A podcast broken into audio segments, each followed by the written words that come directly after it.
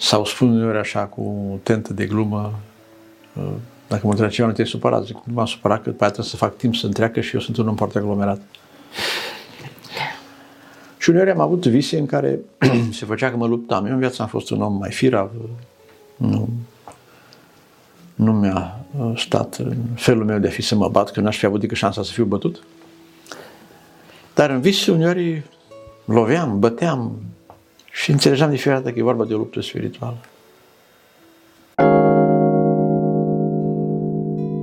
Ne bucurăm să fim la un nou podcast pur și simplu. Vă spunem bun venit alături de noi și vrem să aducem un gând bun pentru sufletele voastre și de data aceasta. Este un podcast pe care îl înregistrăm într-o altă localitate, nu în Baia Mare, în Sârbii Fărcașei, în Biserica Pentecostală Betel. Aici, în această zi, a fost evangelizare și fratele păstor Iosif Anca a fost la această slujire. Am auzit și am venit cu mare drag să înregistrăm împreună cu dânsul pentru că știm că Dumnezeu l-a format, l-a modelat într-un mod deosebit și poate să ne spună lucruri care să ne fie de folos pentru viața noastră spirituală. Frate Iosif, mulțumim că ați acceptat invitația noastră de a fi la pur și simplu. Cu drag, fiți binecuvântați. Cum a fost slujirea din ziua de astăzi? Se spune că nu este important cum se simte medicul, ci pacienții după aceea. Dar mulțumim Domnului, eu am o vorbă, sunt muncitor cu ziua.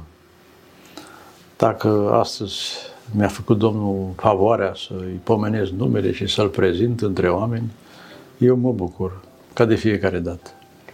Nu spusese fratele Vasile că ați avut o zi destul de plină, dimineața conferință cu familii, o slujire într-o altă localitate și seara evangelizare. Și atunci astăzi, ă, acum e al patrulea program, interviu de astăzi. Și ultimul pe ziua de azi. Frate Iosif, am vrea să vă cunoaștem mai bine. Suntem foarte obișnuiți cu dumneavoastră ca predicator, ca omul care învață din cuvânt.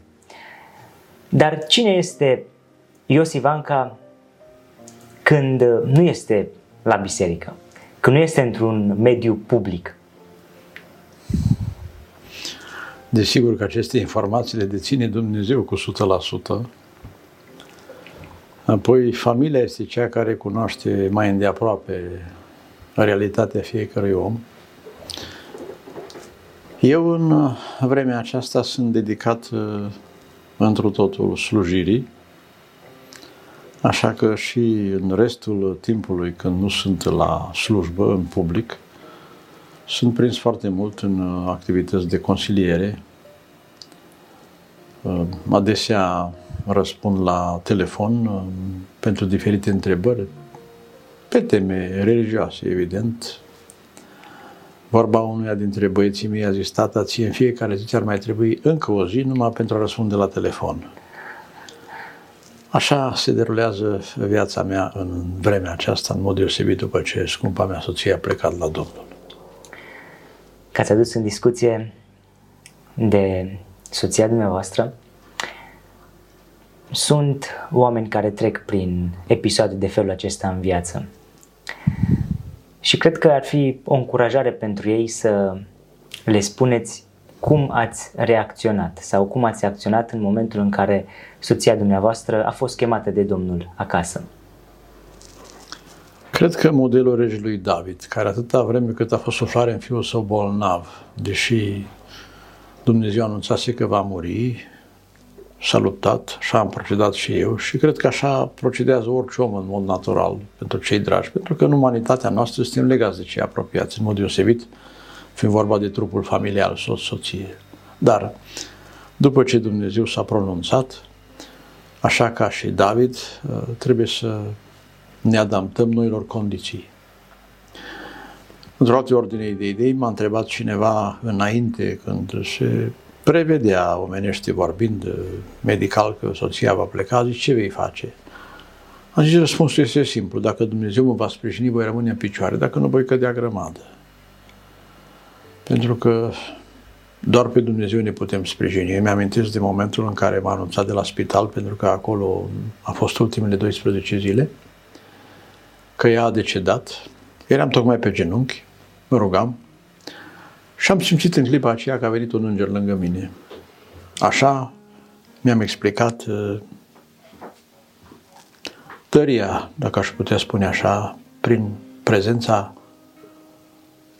unui sol al Domnului ca să mă întărească. De aceea recomand tuturor celor ce trec prin astfel de situații să se raporteze la Dumnezeu cerându-i ajutor, dar necerându-i explicații. Pentru că un răspuns exhaustiv de ce se întâmplă o asemenea situație, considerăm noi, de exemplu, o moarte prematură, e foarte puțin probabil să primim. Să fie autentic. Pentru că altfel noi ne putem exprima că s-a întâmplat din un motiv sau altul sau altele, o varietate de motive. Și întrucât în vremea noastră sunt mulți care trec pe unde am trecut eu, eu îi încurajez să se apropie mai mult de Domnul pentru uh, rezistența lor aici, pentru slujirea, pentru viața ce urmează și mai mult din Părăția lui Dumnezeu, în dorul și așteptarea noastră de a fi împreună cu cei dragi. Spunea autorul german Dietrich Bonhoeffer că locul celor plecați nu-l ocupă Dumnezeu. Dumnezeu are locul lui. Este un loc gol care ne face să păstrăm legătura cu ei în așteptarea reîntâlnirii cu ei. Evident, în altă ipostază, nu cea familială, dar tot în dragoste, pentru că asta este atmosfera divină. Mă gândeam în timp ce ați dat sfatul ăsta să nu punem întrebări. Cred că e atât de inevitabil și atât de ușor ne vine să punem întrebarea, Doamne, de ce? Ce ar trebui să facem atunci când întrebarea asta fulgerător ne trece prin minte? Doamne, de ce ai îngăduit să trec pe aici? În Deuteronom 29 cu 29 stă scris Lucrurile descoperite sunt ale Domnului. Nu, scuzați, deci lucrurile ascunse Vă spun îndată de ce am zis descoperite. Lucrurile ascunse sunt ale Domnului Dumnezeului nostru, iar lucrurile descoperite sunt ale noastre și ale copiilor noștri pe vecie ca să împlinim toate cuvintele legii acesteia. Întotdeauna când ne gândim la lucruri ascunse, și ne gândim că sunt lucruri descoperite. De exemplu, pleacă o mamă sau pleacă un tată și rămâne o mamă cu copii. ne este ascuns de ce a plecat. Dar în Biblie ne este descoperit ce avem de făcut acum. Să ajutăm pe văduve și pe orfane. Și culmea este că noi vrem să știm ce nu se poate afla și nu facem ce știm, ce ne este descoperit. Trunchem versetul și ne gândim numai că lucrurile ascunse sunt ale Domnului. Și vrea să ne le spună și nouă. Dar avem lucruri descoperite, păi atunci trebuie să le aplicăm în viața noastră. Sunt ale noastre ca să le trăim. Gândim la lucrurile care deja au fost descoperite. Frumos răspuns.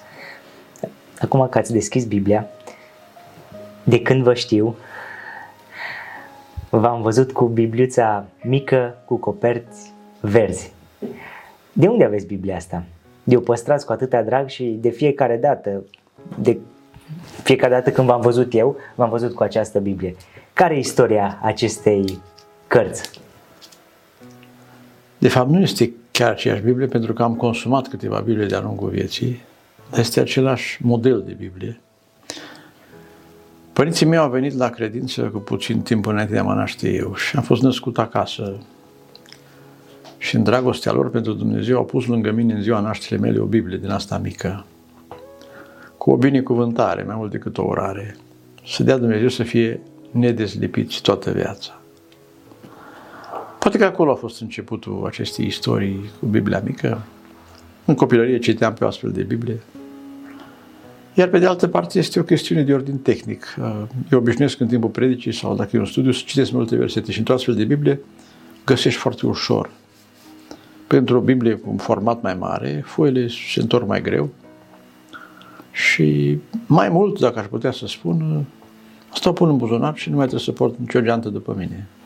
Deci am mai multe avantaje. Vedeți foarte bine. Scrisul mic. Sau mai spun eu că Biblia e după om. La un om mic trebuie o Biblie mică. Mulțumim frumos. Păstorul cu Biblia verde. Care a fost ultima experiență pe care ați avut-o cu Dumnezeu? M-am gândit la o experiență într-o noapte prelungită spre o dimineață. Aveam anumite frământări și ca o excepție, că în general toată viața m-am odihnit bine, mi-a dat Domnul harul acesta. M-am trezit pe la ora 3 și n-am mai putut să dorm și m-am pus să mă rog. Dar vreo jumătate de oră a fost o luptă în rugăciune până să prind așa o undă de har.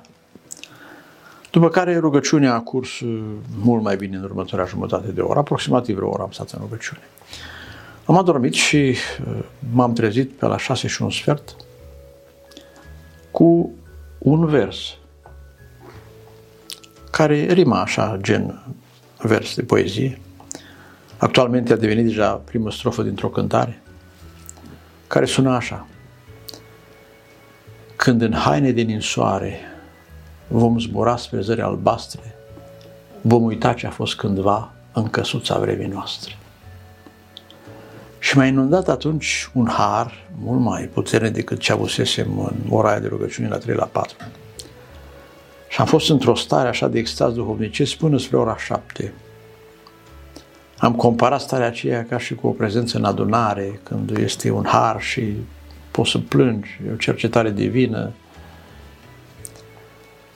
Și în felul acesta, Dumnezeu a răspuns frământărilor mele din uh, noaptea aceea. Înțeleg de aici că uneori, așa cum s-a întâmplat profetului Daniel, întâlnim lupte spirituale în a răzbate rugăciunea noastră până la Dumnezeu și a ne vedea răspunsul. Dar dacă insistăm, Dumnezeu în credincioșia Lui ne vine în ajutor și un asemenea răspuns însoțit de o stare de pace și de har este nu doar o dovadă că Dumnezeu te ajută, ci că îți acordă favoarea prezenței sale.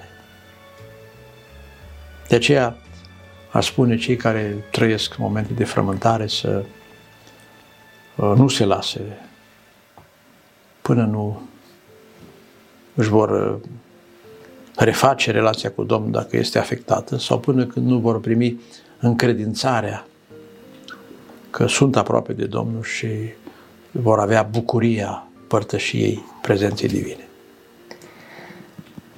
Ați amintit de timpul de rugăciune.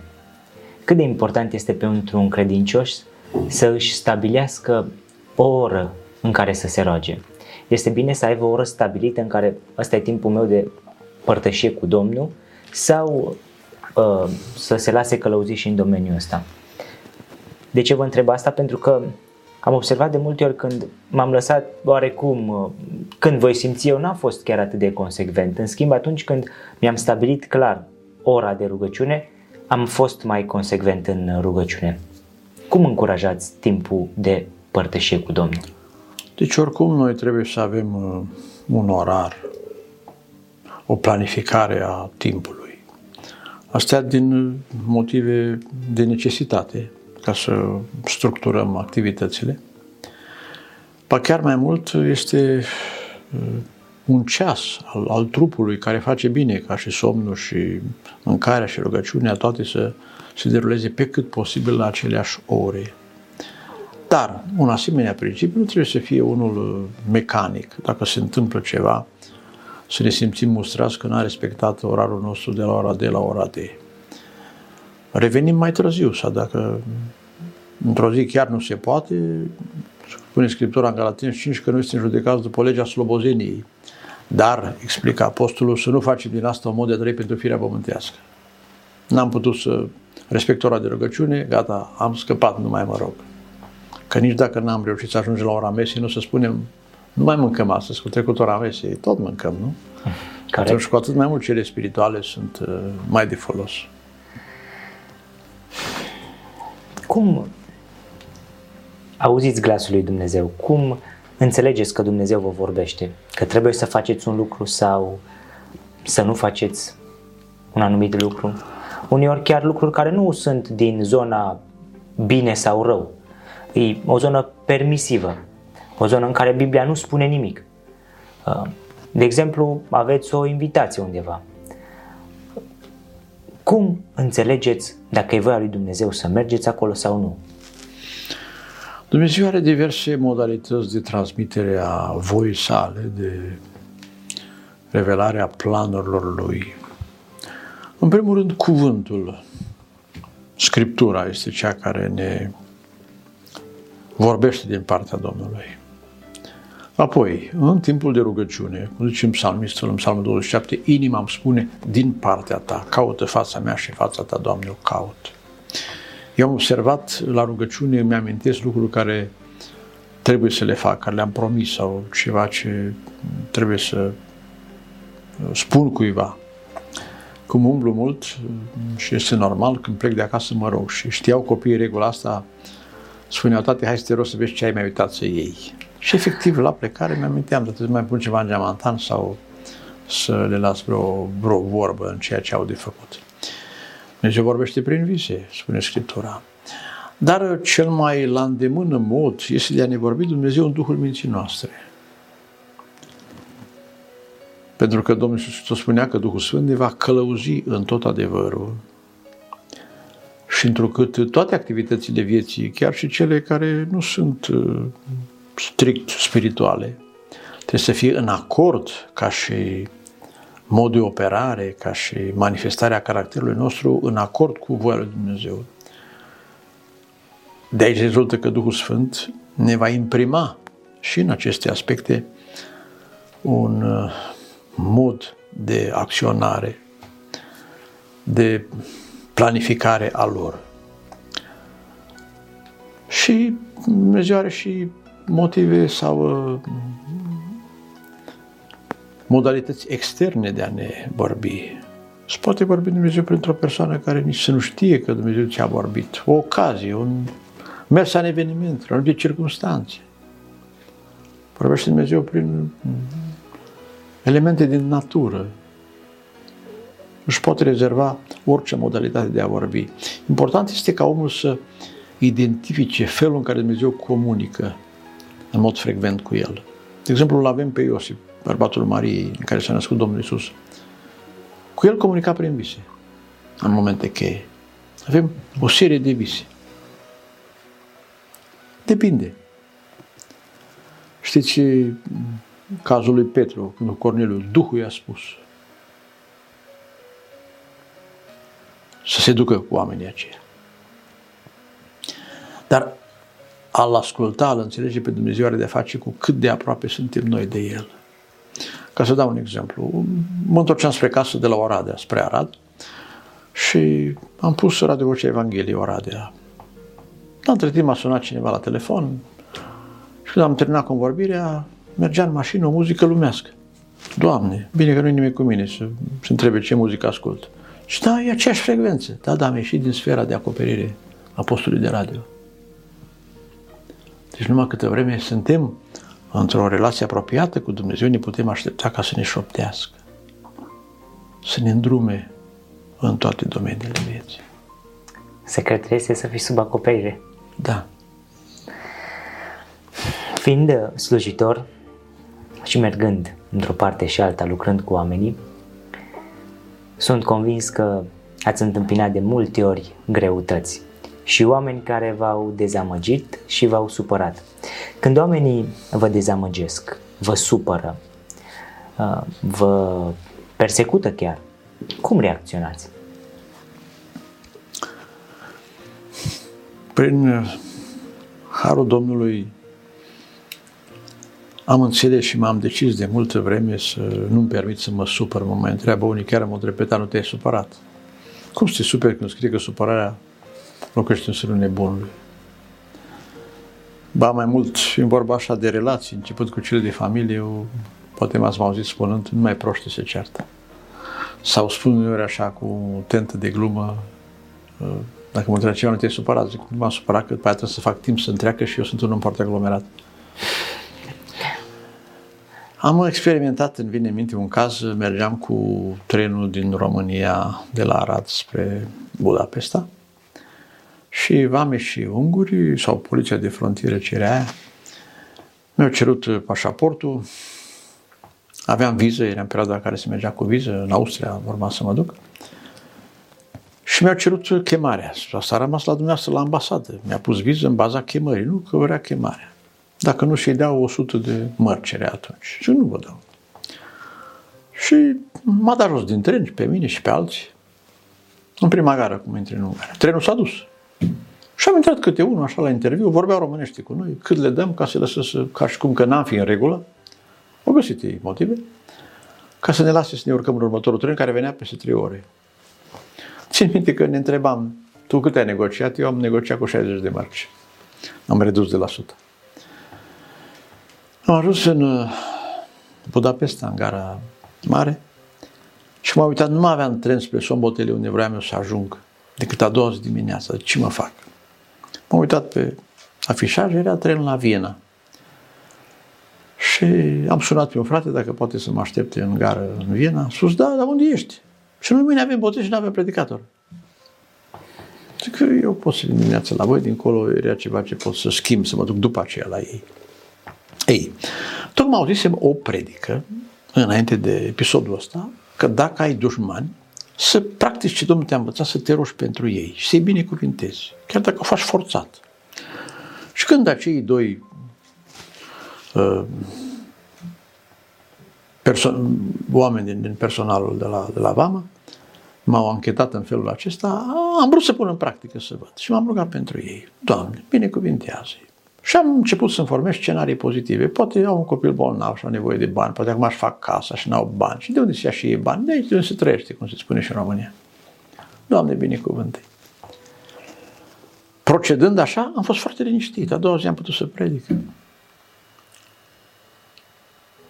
Și mi-am amintit de un mesaj profetic care trecea așa neobservat. Și într-unul din drumurile viitoare, Domnul face o schimbare de traiectorie.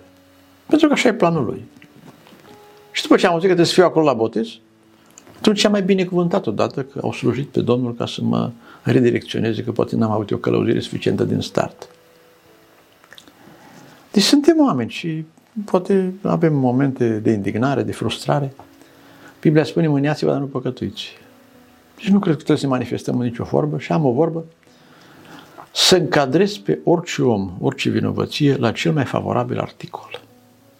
Să-ți imaginezi că n-a înțeles, că nu asta a vrut, că a fost într-un moment de slăbiciune și să ne adăugăm la slăbiciunea cuiva și slăbiciunea noastră. Mulțumesc foarte mult! Acest gând cred că îmi va rămâne puternic în minte și în inimă. Când cineva mă supără, voi înțelege că Dumnezeu, dacă eu iubesc pe Dumnezeu, lucrează și prin acea persoană tot înspre binele meu sau binele lucrării sale. Ce frumos a schimbat Dumnezeu traiectoria prin, prin niște oameni necredincioși, niște oameni care erau cumva cu dorința de a vă face rău. Și Dumnezeu să fie foarte frumos. Ce vi se pare cel mai greu în slujire? Lupta spirituală. În tinerețe n-am înțeles în mod suficient că lucrarea sfântă este în parte luptă, în parte muncă. Și orice muncă ai presta e mai ușor ca pe front. Lupta spirituală, pentru că mergând într-o biserică, întâmpine acolo multe rezistență spirituală. Discutând chiar și numai cu o persoană sau cu o familie. În spatele oricăror acțiuni este un demon care se luptă să nu piardă teritoriul respectiv, care se poate răzbuna. Și asta poate fi biruită numai prin rugăciune, post. Și o viață sfântă pentru a avea autoritate. Spunea un frate în vârstă, de diavolul să nu te temi, numai să nu te aibă cu nimic la mână. Și uneori am avut vise în care se făcea că mă luptam. Eu în viață am fost un om mai firav, nu, nu mi-a uh, stat în felul meu de a fi să mă bat, că n-aș fi avut decât șansa să fiu bătut. Dar în vis uneori loveam, băteam și înțelegeam de fiecare dată că e vorba de o luptă spirituală. Asta, repet, este cel mai greu și aici putem să cerem ajutoare. De-aia obișnuiesc să spun. Uh, oarecum sună mai în glumă, dar uh, eu spun în modul cel mai serios. le spun la frați și la surori, când începe să vă rugați, începeți cu litera cu Anca. Am nevoie. Și pe această bază a unei lupte spirituale câștigate, a războiului, apoi se așează munca. Întâi trebuie să eliberăm țara de dușman și apoi să o construim. La ce se rezumă munca în predicare? La cercetarea cuvântului, la studiu și la prezentarea propriu a cuvântului. Sunt tineri slujitori care au simțit chemarea din partea lui Dumnezeu să slujească bisericii, să slujească Domnului predicând Evanghelia. Știu că ați predat și la Facultatea de Teologie din uh, Arad. Ce sfătuiți tinerii slujitori? Cum să se pregătească pentru predicare, pentru slujire? În primul rând să lectoreze foarte mult scripturile. Asta pentru că nu poți predica fără să ai o cunoaștere cât mai vastă, aprofundată, să fie la îndemână toate datele Scripturii. Și pentru că în copilărie, la adolescență și maxim la tinerețe, cam de la 24 de ani, potențialul nostru scade, Biblia poate să rămână în minte. Mă întreabă unii, frate, de ce la predică nu folosești nicio schiță și cum găsești așa versetele? Zic că mi-au rămas în minte din copilărie. Deci nu putem vorbi nici de predicare, nici de studiu fără o lecturare masivă a Scripturii. Și acum mă silesc de două ori pe an, o dată să o citesc așa text și a doua oară, cum eu umblu mult, să fi, pun Biblia audio. Pentru că până la un moment dat în viață trebuie să acumulăm în minte Scriptura și pe măsură ce anii trec trebuie să o citim ca să nu se șteargă din memorie. Pe bună de toate se spune că la tinerețe mintea este ca o pâlne, acumulează mult, se pierde puțin, la bătrânețe se întoarce pâlnea, mai intră puțin și se pierde mult din ce a fost înainte. Deci asta este baza. Multă lectură biblică. Biblicizarea. Da, îmi spunea un frate predicator cu ani și din urmă, și un predicator care știe bine Biblia și dacă îi se dă și dacă Dumnezeu îl călăuzește în compunerea mesajului, fie că i s-a dat mesajul înainte, fie că îi se dă doar atunci, am reținut expresia asta. Lui spunea, te simți ca și cum ai avea un vagon de grâu la ceafă și curge.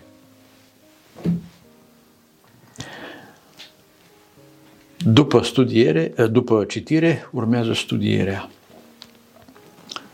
Eu recomand chiar și citirea și studierea cu atât mai mult pe cărți a Bibliei. Așa a fost compusă Biblia, fiecare carte individuală. Și apoi studierea pe teme. Un predicator este obligat, aș spune așa, cu ghilimelele necesare, să aibă o concordanță. Un program Teofilos, ceva. Ca atunci când studiază, și asta am practicat și sunt și pe internet, pe Dragoste pentru Adevăr, vreo 700 de schițe de studiu, pe teme. De exemplu, studiezi ceva despre botez. Îți scoți mai întâi tot ce scrie în Biblie despre botez. Să ai o privire de ansamblu asupra tot ceea ce este scris.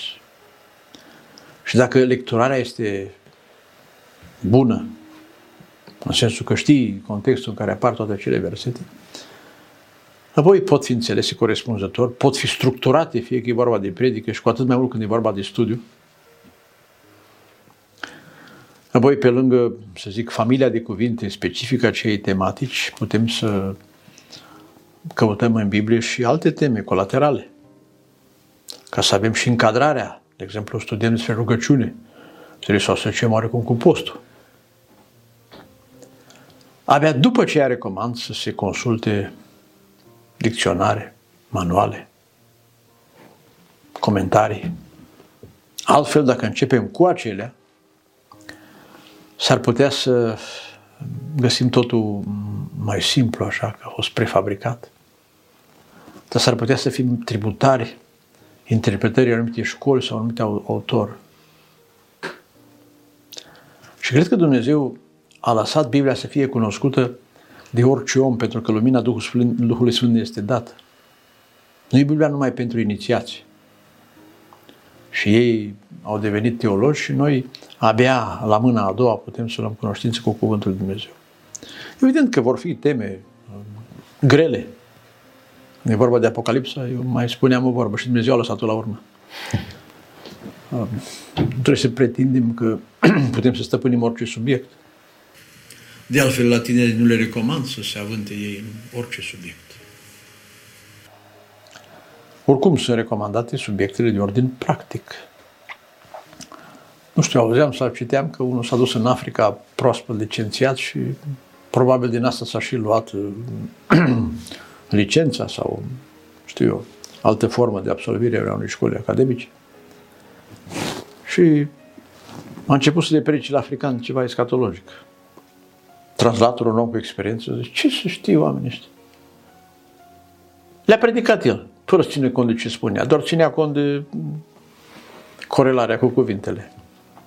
Și la urmă s-a laudat americanul tânăr, a zis, și le-am predicat la african despre Apocalipsa, s-au predat. Și translatul a spus, stai că le-am predicat din Evanghelie. De asta aveau nevoie, trebuie luate la rând, nu așa întoarse. Și cred că este foarte important să înțeleagă frații noștri predicatori să se lase călăuziți în a transmite un mesaj în acord cu nevoile acelor oameni și cu vocea lui Dumnezeu către ei în acel moment. Cum spune în Apocalipsa 2 și 3, îngerul îi spune următoarele. Că noi putem predica multe, dar una este din farmacie să-i dai de pe raf la întâmplare sau să-i dai ce are o nevoie. Și aici rugăciunea și o viață trăită aproape de Domnul te duc spre călăuzire. Ați întrebat ce este mai greu? În primul rând spunea lupta spirituală, dacă era vorba de predicarea propriu-zisă, ce este greu este să înțelegi ce cuvânt trebuie să fie transmis. Eu uneori mă rog, Doamne, dă-mi un cuvânt, de context, și apoi dăm cuvintele. Felul în care trebuie să fie structurat acel text și cuvintele, efectiv, fraze la urma urmei. De ce nu și tonalitatea este importantă. Uneori trebuie cântat de jale, alteori de joc. Și am observat asta aceeași persoană, de exemplu eu, că mă cunosc, unele predici înrostite cu autoritate așa. Altele sunt foarte blânde, așa ca o mamă. Și cred că trebuie să ne lăsăm acționați de Dumnezeu într-un fel sau altul. Am cea mai mare împlinire atunci când știu că asta trebuia să predic și dacă Dumnezeu m-a și sprijinit să pot să expun în mod corespunzător ceea ce trebuia să predic și sunt trist atunci când n-am siguranță că aceea trebuia sau că uh, n-am reușit să expun așa cum se cuvine. Că mai facem și anumite greșeli, de aceea îi cerem îndurarea Domnului pentru că în unele momente nu s-a putut folosi de noi ca și purtători ai cuvintelor sale. Spune Scriptura despre evrei în, în Roman 3, oricum sunt mari și mai întâi de toate pentru că au primit cuvintele lui Dumnezeu. Și aș mai spune ceva pentru predicatori tineri, să nu considere că ei fac un serviciu și o favoare lui Dumnezeu, prezentându-l, să se considere favorizați, că ne face Dumnezeu onoare să ne angajeze să-i transmitem cuvintele. Doamne ajută! Amin. Legat de schiță, a spus că nu aveți schiță. Nu folosesc în timpul predicii. Am acasă schițe de predici, îmi place să scriu și unele am câteva zeci care n-am predicat nicăieri. Apropo de asta, uneori citind Biblia, mă uit la câte un text și frumos acolo, ceva s-ar compune, o schiță, ceva, și poate o scriu. Poate predic cândva, poate nu mai predic, sau poate predic diferit. Și am avut predici, zeci, sute de predici care n-am avut și nici n-am nici acum vreo schiță din textul acela. Deci, foarte diferit. Am Dar eu nu folosesc uh, la predică o schiță. Poate, cândva am aud vreo foiecică, să nu fiu exhaustiv. Uh, dar uh, Domnul m-a ajutat și cu o memorie relativ bună și încerc așa să mă las liber. Este puțin, nu știu cum să spun, să nu greșesc de predicatorii care văd că au scris tot, cu versete, cu tot, tot, tot, cu pilde, cu tot, tot ce este acolo în anumite foi din Biblie. Ne-a spus la unul, zic, ai Biblie bogată, știi? Că ortodox este Biblia bogată, că și apocrifele, știi? Zic, că ta e îmbogățită cu aceste... Nu, nu condamn, dar nu știu dacă, de exemplu, un text care l-am predicat într-un loc este într-o totul uh, călăuzitor și oportun într-o altă împrejurare. Când vă ridicați la învon, aveți în mintea dumneavoastră mesajul, oarecum schița mesajului sau tema înspre care Dumnezeu va călăuzi deja? În general, da. Uneori o primesc cu oarecare timp mai înainte, alteori mă trudesc până aproape să mă ridic și nu știu ce vreau să spun. Dar, de regulă, pe parcursul predicării apar puncte sau subpuncte noi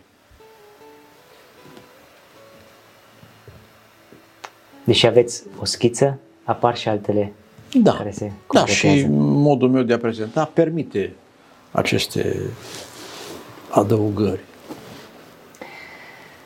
Mulțumim mult, frate Iosif, pentru gândurile și sfaturile pe care ni le-ați oferit. Cu drag. Dorim ca Dumnezeu să vă binecuvinteze și ne bucurăm de ori de câte ori avem ocazia să vă ascultăm și să primim din partea dumneavoastră, din partea Domnului prin dumneavoastră, cuvântul pe care Domnul vi-l oferă. De multe ori am fost și eu zidit și îmbărbătat prin mesajele pe care Dumnezeu vi le-a dăruit. Și vrem să vă încurajăm și să vă spunem că vă apreciem și Dumnezeu să vă dea putere în continuare cât veți mai trăi să puteți să-L slujiți pe El. Toată slava să fie a Domnului și în final să putem, când ne predăm mandatul, să se spună că la Domnul sunt calificativele și răsplătirile, că am făcut ceea ce eram dator să facem, că ne-am împlinit menirea. Amin. Vă mulțumim din suflet că ați fost alături de noi. Credem că aceste gânduri vă vor fi de ajutor. Dumnezeu să vă binecuvinteze. Cu bine până data viitoare.